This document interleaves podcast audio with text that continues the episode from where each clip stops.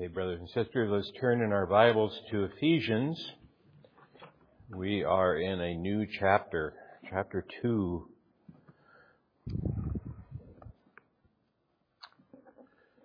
The good news is preceded by the gloomy news. I'm going to only be reading from chapter two, verses one through four. The passage actually runs all the way to verse ten. I'll be making that case as we work through it. But just for our reading now, I'd like to read only through verse four. So Ephesians two, one through four. Hear the word of the Lord. "And you were dead in the trespasses and sins in which you once walked, following the course of this world, following the prince of the power of the air, the spirit that now is now at work in the sons of disobedience, among whom we all once lived in the passions of our flesh, carrying out the desires of the body and the mind, and were by nature children of wrath like the rest of mankind. But God, being rich in mercy, because of the great love with which he loved us, even when we were dead in our trespasses, made us alive together with Christ." Let us turn to the Lord and ask his blessing.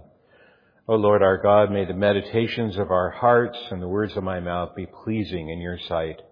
You are our rock and our Redeemer. We look to you and you do provide. You're faithful and kind. And so we ask these things with confidence through Jesus Christ our Lord, in whom we have life and salvation. Amen. Well, we are, as I mentioned, in the gloomy news. And it's true that the gospel does not take root in people's lives until they realize who they are. And who they are before the Lord is they are miserable, wretched sinners. This is not a happy thing to proclaim. It is not a happy thing to meditate upon. Paul does not meditate on this very long. We are spending our evening in this section of our worship service meditating on this passage. Uh, so it is a little bit out of, of proportion to the rest of the good news.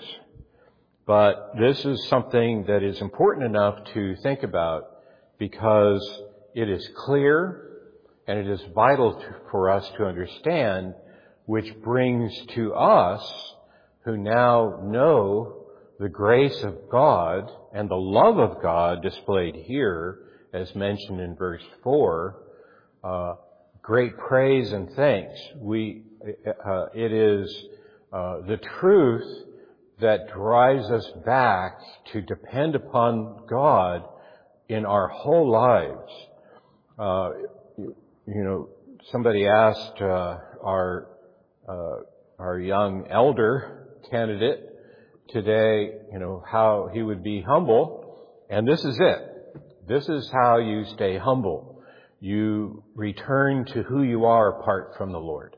It always humbles us. It always brings us back to what really is our confidence. It's not ourselves.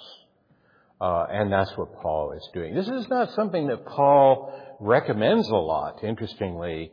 Uh, and yet in chapter two, and particularly later on, uh, he's going to, he's going to say this. Recall where you came from. Uh, y- you need to look at that. And this uh, drives you back to your dependence on the Lord. So that's what we're dealing with in this text. Now, Paul has already said some pretty stunningly wonderful things to us in chapter one, and it ended with this really overwhelming report of his prayers for the church. Uh, and, it, you know, I, I, it's a prayer report. Uh, I, I hope you will know this. And then he teaches us what it is that we should know. So it's almost like a fulfilling prayer, you know. I will, I will help fulfill my prayer by teaching you what I want you to know. Uh, and I think it's, uh, it's, uh, I'm glad he did. I'm really glad he did because it, it's a rich thing about the power of God unleashed for us in Christ Jesus. He's, he unleashed all his power on Christ by raising from the, him from the dead. And we're the beneficiaries because it's power toward you who believe, you know, how it's toward us uh, when he raised Christ. So we are, we are the beneficiaries of all of that uh, wonderful, overwhelming omnipotence of the Lord in raising our Lord from the dead. Well, what we're looking at here in uh, chapter two, verses one through three, is the first little segment of a unified passage. Now, uh, this is really uh, a place where it shows the difference between translation and the original. In translation, uh, we really like shorter sentences. Um, And we, we want things to be broken up into little chunks. Uh, in this text, interestingly, it really does run on from verses one through ten. Uh, and, uh, it, it's a, an unfolding, uh, presentation. Now, this is, this works because ancient texts were designed to be read out loud to people. Uh, so this would have been read in the church in, entirely. And in an oral context like that, where you're hearing it rather than reading words on a page, uh, you tend to be able to uh, hear longer segments where there's unity in thought that keeps flowing on and on and on. I actually just did that a little bit to illustrate it. Uh, I, I have a friend who talks like this. Uh, you know, he will, he will start talking and then he'll go off to the side and interject a whole bunch of other stuff and then finally return back to where he started. And I'm, I'm sitting there thinking, okay, I hope he remembers to finish his sentence. You know, it's like ten minutes later. And he's a very intelligent guy, so he gets back there, but it's like, okay, I gotta really, I gotta really concentrate to track what he's saying. Well, that's what's happening here. This is, this is really, it's important that you see this because This this is a text which actually unified uh, by how Paul has constructed it. Now, I know it's in verse two. You recall that versification is is added on by, it's in the fifteen fifty-one, actually. That's when it was invented. Uh, and verses really are added on to our text and not original. And the very first segment of verse one flowing into verse two is really the same segment. It ends with walk. So if you read this, and you were dead in your trespasses and sins in which you once walked. So that's actually the first segment, in which you once walked. And then at the very end, in verse ten, it says, For, for we are his workmanship, created in Christ Jesus for good works, which God prepared beforehand, that we should walk in them. So you have walk and walk. We formerly walked in this, we now walk in new creation, glory, and good works. This is a walk and a walk. Now, here's why this is intentional. Um, because Paul, in verse three, uses a synonym of walk. He uses a word which basically means what walk means here, and he switches to a different word when he says, Uh, lived our lives. We once lived. And he uses a different word because walking is really uh, talking about how we live. Uh, and so he uses a different word in order that he wouldn't break up that pairing of walk and walk. Conducting life, you know, doesn't interfere with that. You don't have, you know, walking that kind of interferes with that envelope. So we call it an envelope structure. It, it starts with walking, it ends with walking. And this is part of how you can see that verses one through ten is one big unit. We're just dealing with a, a very small segment of that, uh, but it is uh, really all unified. Now, here's how this structure works. Um, and you can basically, in, in the English, breaking it up into, I think the E S V has four different sentences in verses one through ten, uh, but it's all, you should think of it as one big sentence. because it opens with the direct object, and then in verse four you have the subject, and then verses five and six you have three verbs. So here's how it goes. Let me condense it for you. God, He's the one doing the action. He's a subject. And then you have three verbs. He raised us with Christ, uh, and He, make sure I get this, uh, made us alive with Christ, uh, raised us with Him, and seated us with Him in the heavenlies. So God did three things. He made us alive, He raised us, and seated us. So that's the subject. God did those three things. And then who did He do it to? Who's the direct object? Well, that's verse one, actually. Uh, that's that word, and you. So that's, that's the persons being acted upon. That's the people being made alive and being uh raised and being ascended into heaven. And God is doing this.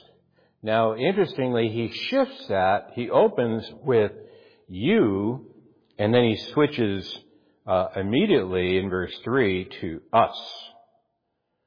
So you shouldn't be alarmed by that, because Paul is not is talking to these Gentile folk. This is his ministry to the Gentiles. And he is assuring us, yes, He did that for you. You have not been left out in God's plan. You're included in redemption now. This is God's plan all along. We, we saw this in chapter one very fully. Uh, and so just because you're not Jewish doesn't mean God never had you in mind. Just the opposite. He's had you in mind all along. And now in Christ Jesus, He has brought in the Savior of the whole world, including you non-Jewish people, to join with the Jewish people who believe in Christ Jesus into one new body, one new uh, church united together, Jew and Gentile, with no distinction among us. And that's that's part of what's going on with that switch between you, because he's basically talking you Gentiles, and then us.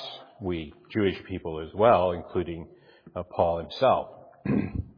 So this is this is uh, the structure of our text, and it's pretty important to see that, because right now we're looking at the people who've been impacted by God's working, and you'll notice that in uh, in conformity with what we've already seen about Christ being the mediator, we have nothing apart from Jesus Christ.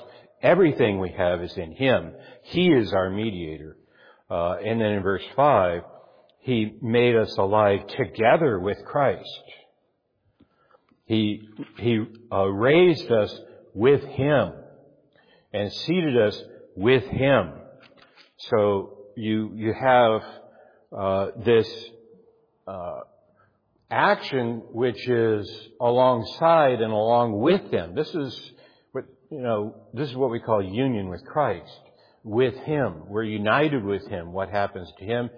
We're united uh, with Him in what happens to Him.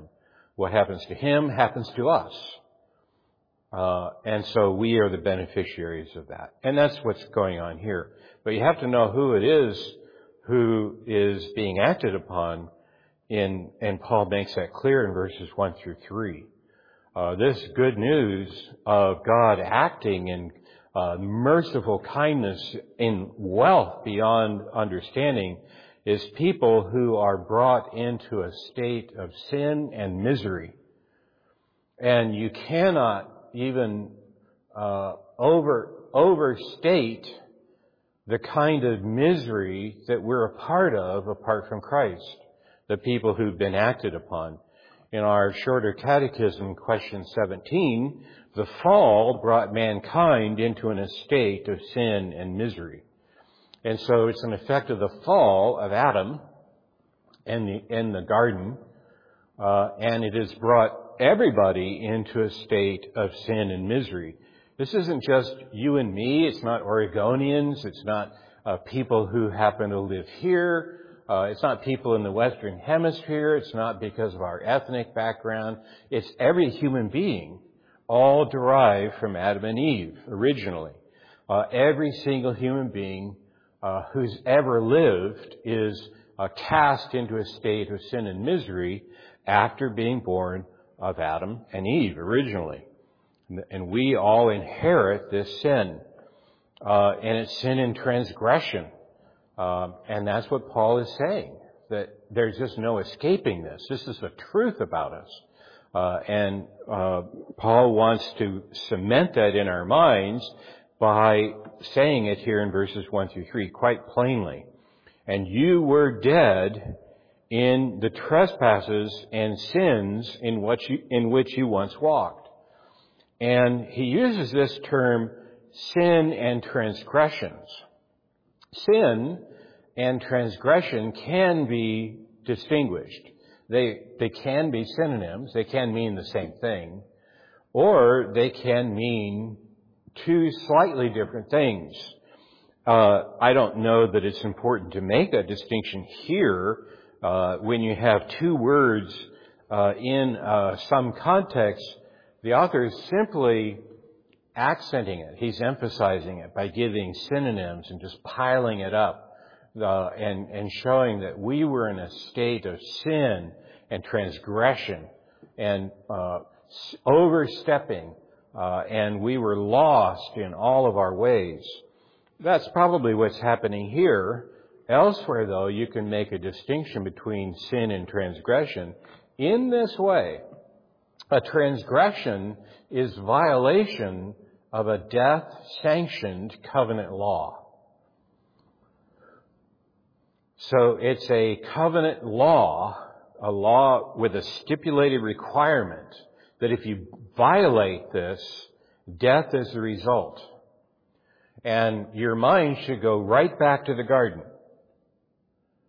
In the day you eat of that tree, you will die. That's the covenant sanction. You, you will not eat of that tree, and the day you eat of that tree, you you will die. That's a transgression. You have violated a law with a punishment attached to it.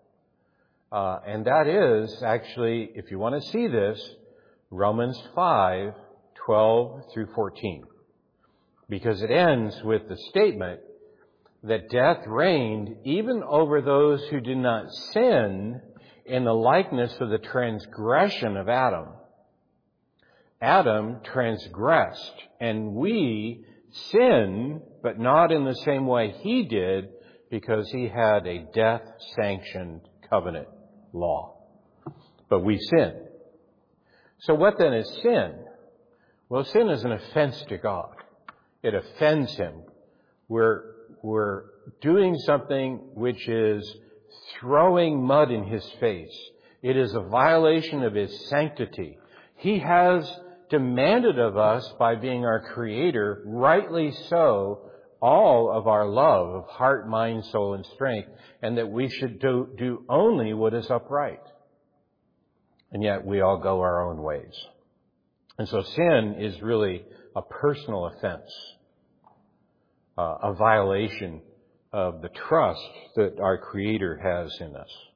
And that's, that's, you know, one way you can make that distinction. There's a passage you could look at in First Kings eight. I won't get into this, but in First Kings eight, you have a prayer of Solomon, uh, and he talks about if your people sin against you. You just have this constant refrain, if they sin against you. They're sinning against God. It's not just, you know, some accidental mistake. It's a sin against God. You know it's wrong and you sin against him. And it is an offense to him. And he is offended. This is why sometimes our sin is called a debt. We're incurring a debt to him. We owe him uh, all of our allegiance, but we just uh, turn away from it. And we owe him uh, uh, obedience, but he, we don't, we don't give it to him. Now notice what he says in verse two. In what you once walked. You once walked in these things. Walking is lifestyle. It's the conduct of your life. It's a metaphor for these are things that, that we lived our life in. You go to Psalm one. Uh, Psalm one is uh, very prominent this way. Blessed is the man who does not walk in the counsel of the wicked, uh, stand in the, uh, yeah, of the sinners, the path of sinners, and sit in the seat of scoffers. So it's walk, stand, sit. There's a progression. You're walking, and then you enter the house, you stand there, and then you take a seat in the end of the day. Uh, and so, But, but all of this is, you're walking in this way. This is a way that you're conducting your life. He actually says that in verse three. You're conducted our lives, these things. And these are not mistakes. Let me read to you from Colossians three, five through seven. Put to death, therefore, what is earthly in you, sexual immorality, impurity, passion, evil desire, and covetousness, which is idolatry. On account of these, the wrath of God is coming. In these you too once walked when you were living in them. Notice you're walking and living in these things. These things are not just occasional uh, features of us. These are things that we're walking in. Uh, and then, of course, we want to look ahead to the walk that we're created for. But, so this is really bad. But it gets worse. You can imagine. It gets worse. In Paul's statement in verse three, because he says something about this at the end of verse three that is clinching his argument. And we're by nature children of wrath like all the rest. See, there's no getting around this. We were by nature children of wrath. You know, in our day, that is the feature of our culture. They are trying their best to overcome nature, to overcome how they're born and our nature. And there's no overcoming it. Uh, I may start a new trend. I'm going to get a TalkTick or whatever it is, the new app that I need to get. And I'm going to be an influencer. You know, I didn't know I could be an influencer, but I, I suppose if I have this app, I can influence people. And I'm going to identify as a German short-hair pointer.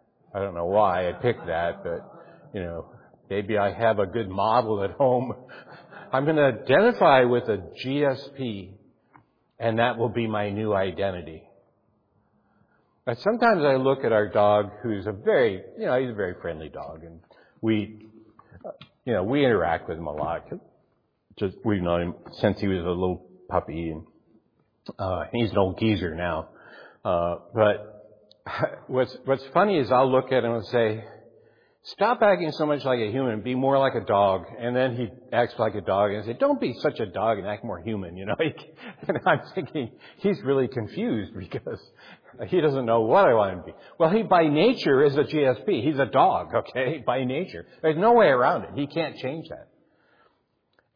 And brothers and sisters, we were by nature children of wrath. You were by nature children of wrath. There's no escaping that. You were born in wrath. It is, it is what you are by nature. You walked in that which you lived in because it is your natural estate.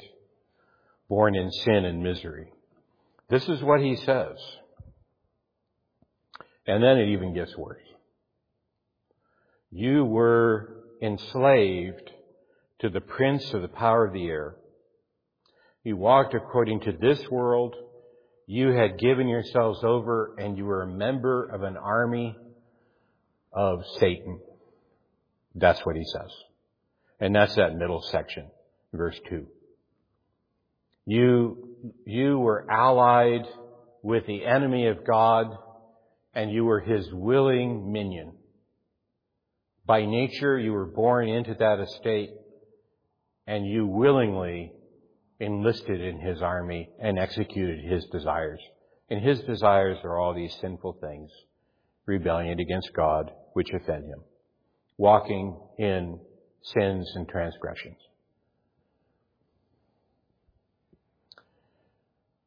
So the start of the gospel is to recognize this.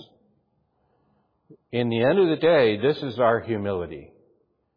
This is where we have to start to really grasp what it is that God did for us in Christ Jesus. We don't slowly renovate ourselves. We don't make a New Year's resolution and say, I think I'm going to become a better person, and maybe if I work hard enough, I'll be a good person and God will want me and His family. God did not do this. You cannot do this. It would be changing your nature. You can't act otherwise apart from Christ. But thanks God. Thanks be to God. Thanks be to God, we have verse four. And, you know, one person said this is the the best two words in the history of the human language. But God. There's just no way around it. It's true. But God, who's rich in mercy. Because He's rich in mercy, He's done this to us. And notice what He did. We were dead in our trespasses by nature, and He raised us out of that. He made us alive. We were dead in our trespasses, and He made us alive together with Christ. This is our, this is the gospel. This is why the gospel is everything to us as Christians. And this is, this is the center of our focus. If we have bad days, this is what you go back to. You just read this text. Because bad days are not your heritage anymore as a Christian. Our heritage is but God. And you call upon Him to help you in your misery. And if you sin, you look at this text and you say, but God, He delivered me. And He gave me hope in the midst of all of that. His tender mercies are beyond belief. This is, this is, this is a text where that bad news is essential for us to know. It's essential for the gospel. And you have to, you have to believe that. Now I'm going to end with reading a psalm. I don't know why. It just came up in so many things I was doing when I started preaching here, so many places that I was reading in, in the New Testament and elsewhere and preaching from connected to Psalm one oh seven. And it just became so precious to me. So forgive me, but I'm going to read a section of Psalm one oh seven, verses ten and following. This certainly characterizes us in this text. Some sat in darkness and in the shadow of death, prisoners in affliction and in irons, for they'd rebelled against the words of God and spurned the counsel of the Most High. So He bowed their hearts down with hard labor. They fell down with none to help. Then they cried to the Lord in their trouble, and He delivered them from their distress. He brought them out of the darkness and the shadow of death and burst their bonds apart. Let them thank the Lord for His steadfast love, for His wondrous works to the children of men. For He shatters the doors of bronze and cuts in two the bars of iron. That's what He's done for us. He has shattered the bonds that held us by nature, children of wrath. And He shattered those doors so that now there's a new door open to us and a door into His heavenly kingdom. By grace we've been saved through faith, not of ourselves. Praise be to the Lord. Let us pray. Bad news, O Lord. True statements of us apart from You. May we never forget it. But more importantly, may we never forget, but God, who is rich in mercy, in Christ Jesus our Lord, through the power of the Holy Spirit, has given us life and hope. We praise you, O Lord, and we give you thanks.